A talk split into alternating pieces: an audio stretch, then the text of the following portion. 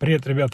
Давно не виделись. Знаете как? Наверное, больше из-за того, что, ну, у меня в квартире все время бегают двое маленьких детей, и они очень подвижные, это круто. Они кричат, балуются, подбегают, что-то либо у меня спрашивают. Уединиться от них на запись подкаста очень сложно. А когда был один или два момента, когда у меня была возможность записать подкаст, это не было душевных сил, чтобы собраться, сесть за микрофон. Прошло какое-то определенное время, я ужасно соскучился по этому действию. Я вижу, что, в принципе, прослушивания почти нет, и это разговор в пустоту, но, тем не менее, может быть, это работа на будущее потом как-нибудь. Потому что, например, я слушаю подкаст одного товарища, подкаст называется «Блог Болтуна».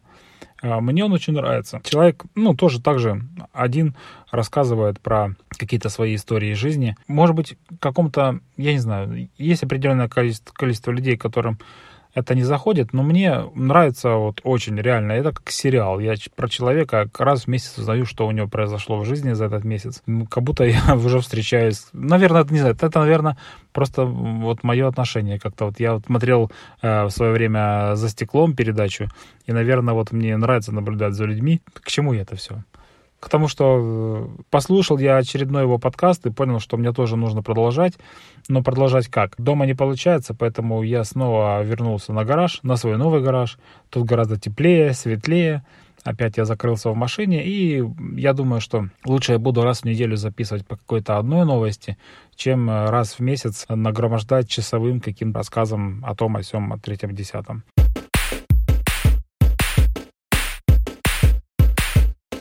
Накопилось э, много уже историй, и это примерно еще э, август месяц. Э, я напоминаю, что я веду дневник. В дневник все записываю, чтобы потом не забыть, что со мной происходило. В продолжении последнего выпуска скажу о том, что у меня не получилось завершить марафон по избавлению от ненужных вещей. Где-то на, на шестом дне, наверное, я завис и уже даже про, просто не понимал, что мне можно выбросить еще. Все остальное вроде кажется таким нужным. Я все время смеялся с отца с того, что он собирает всякое барахло. На деле, получается, я и сам такой тоже собираю всякое барахло. Я очень чувствительный во сне.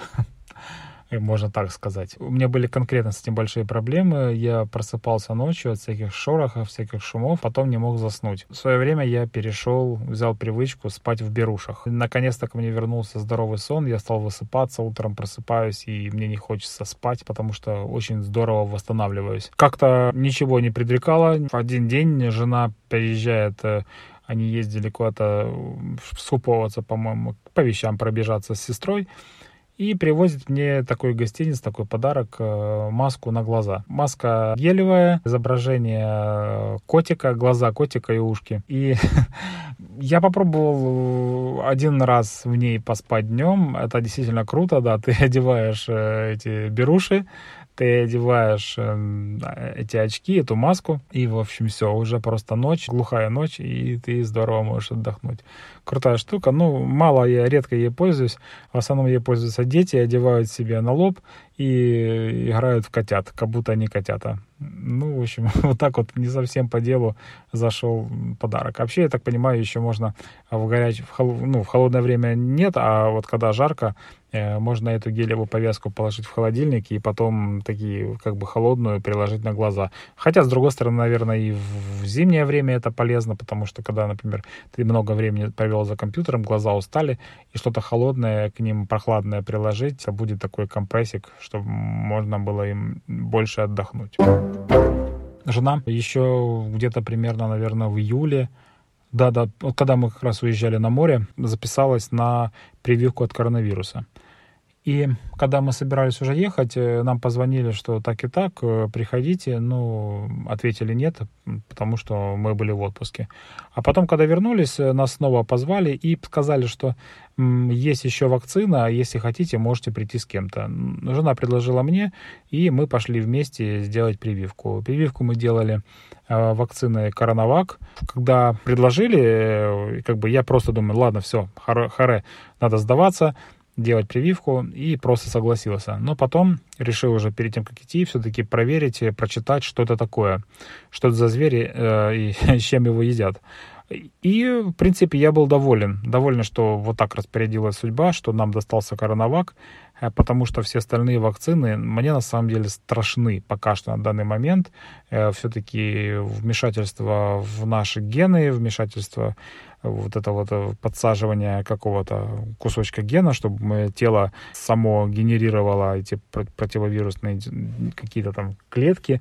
Ну, не знаю, мне это стрёмно, потому что только полгода вроде как эти испытания проходят на людях. Как это все может сказаться дальше, не знаю, страшно.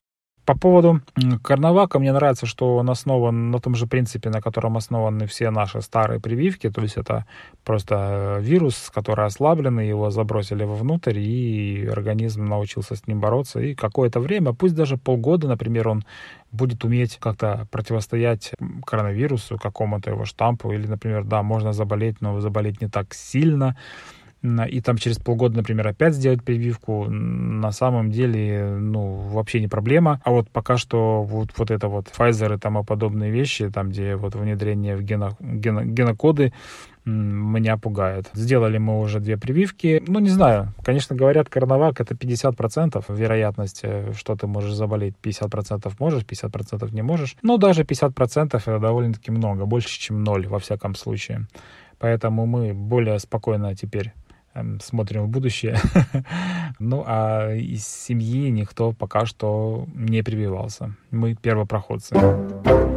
Еще за время моего отсутствия произошла такая штуковина интересная. Проводка, самый такой толстый серьезный кабель, заходит от щитка в прихожую прихожей стоит коробка, и в этой коробке уже дальше распределяются другие направления на другие комнаты провода 220 вольт. Когда делали ремонт, обычную советскую коробку убрали и просто там гипсокартончик подложили, и все это дело подровняли, и все, вперед. Но по закону подлости это дело накрылось.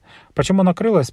Потому что внутри этой коробки там один из проводов, который, между прочим, шел на обогреватель, на бойлер, он был включен через такой как бы ну, крабик, зажимчик для того, чтобы соединить медный кабель с э, алюминиевым, ну, через, через зажимчик, я забыл как название, такие оранжевые такие штучки, такие, значит, э, паль... Э, ножки такие отодвигаются, потом вставляются туда провода, и ножки опускаются, и они зажимают эти провода крепко. Но я не рассчитал то, что э, ампераж, судя по всему, там не больше 6, 6 ампер. Бойлер, ну, как минимум 10, а то 16 кушает. И эта штука нагревалась, нагревалась, и в конце концов она переплавилась, плавилась, э, провода рассыпались просто в порошок, и свет пропал. Э, я догадался, что в этом дело, но где коробка, я уже понятия не имел, потому что уже все было стяжечка, уже все было беленькое и красивое. Хорошо, хоть еще не успели наклеить обои, с одной стороны. С другой стороны уже успели. Свет же нужно ремонтировать, то есть в половина, в половина квартиры со светом, половина квартиры без света. Нужно было пробраться. И, по-моему, даже обесточился один из кабелей, который, от которого питался эм, фильтр и компрессор э, аквариума, поэтому долго возиться нельзя было, потому что рыбы задохнулись бы, да, и утонули бы в, своих, э, в своей моче простите. Но было принято решение э, брать молоток, зубило и искать на ощупь эту, это отверстие, это место, где эти провода были закопаны. По закону подлости я нашел одно из отверстий, вроде бы вот оно, круто, э, раз, раз, раз, раз, раз, разбомбил его просто, разобрал полностью, а оказалось, э, что это, да, это какая-то коробка, но судя по всему, э, больше похоже то ли на телефонную, то ли на вот это вот э, раньше радиоточки были. Проводов 220 там не оказалось. Продолжу поиски и рядышком правее нашел точно такую же нишу. Там уже были эти сгустки проводов, которые мне были необходимы. Значит, в итоге я имею четыре отверстия с одной стороны, с другой стороны стены. Это такая, как бы, вход. У нас есть такой коридорчик, вот, и потом, э, получается, дверь, и вот над дверью этой разбабахана вот эта вот дыра теперь. Э, до сих пор никакого ремонта еще не сделали, все посматриваем, своими силами, не своими, или позовем наших э, любимых строителей, про которых я уже рассказывал несколько выпусков. Но пока что вот так. Ну, во всяком случае, свет восстановил, уже подключил все не через э, такие клеммы обычные, а через такие хорошие, там, 25-амперные, чтобы уже наверняка. Повозился, конечно, но мне кажется, это теперь уже на века, можно ничего не бояться. Посмотрели два фильма. Наверное, вот поделюсь своими мнениями своими переживаниями по поводу этих двух фильмов. И на этом, на этом уже закончим. Э, потом вернемся. Мы, наверное, в течение недели опять в машине запишем следующий выпуск. Значит, посмотрели два фильма, которые понравились. Э, первый называется «Глубже», второй называется «Отец». Фильм, который называется «Глубже», чем зашел? Во-первых, там играет Паль, нам очень нравится этот актер с женой. Фильм про то, что что есть такой вот человек, драматург, он служит в театре, ставит там всякие пьесы, но никому не нужен, кому не интересен, хотя он очень талантливый. И, в общем, он уже концы с концами еле-еле сводит, э, подрабатывает там, где попало и встречается со своим одноклассником, а бывшим одноклассником, который предлагает ему работу в сфере, в которой он трудится. А он трудится в сфере, они снимают порнофильмы. Таким образом, такой очень подающий надежды молодой драматург становится сценаристом порнофильмов. И что из этого всего вырастает, я не буду рассказывать, но это довольно-таки весело, остроумно, и неплохие русские актеры в этом фильме принимают участие. Ну а фильм «Отец» — это, конечно, гениальный фильм. Фильм, который получил несколько Оскаров. Это Энтони Хопкинс в главной роли. Фильм про деменцию, про старческую, про то, как люди в глубоком возрасте, уже почтенном, теряют рассудок, начинают забывать, путать. И в этом фильме про это, э, и сразу об этом не понять. Именно это затронута тема. И фильм прикольный тем, что это тот, тот самый фильм, тот, тот, та категория фильмов, которую смотришь до самого конца и не можешь понять, что к чему и как, и в конце потом делаешь фейспалом и говоришь, ничего себе, вот это закрутили. Так что фильм гениальный, Энтони Хопкинс э, просто невероятный актер, просто умничка.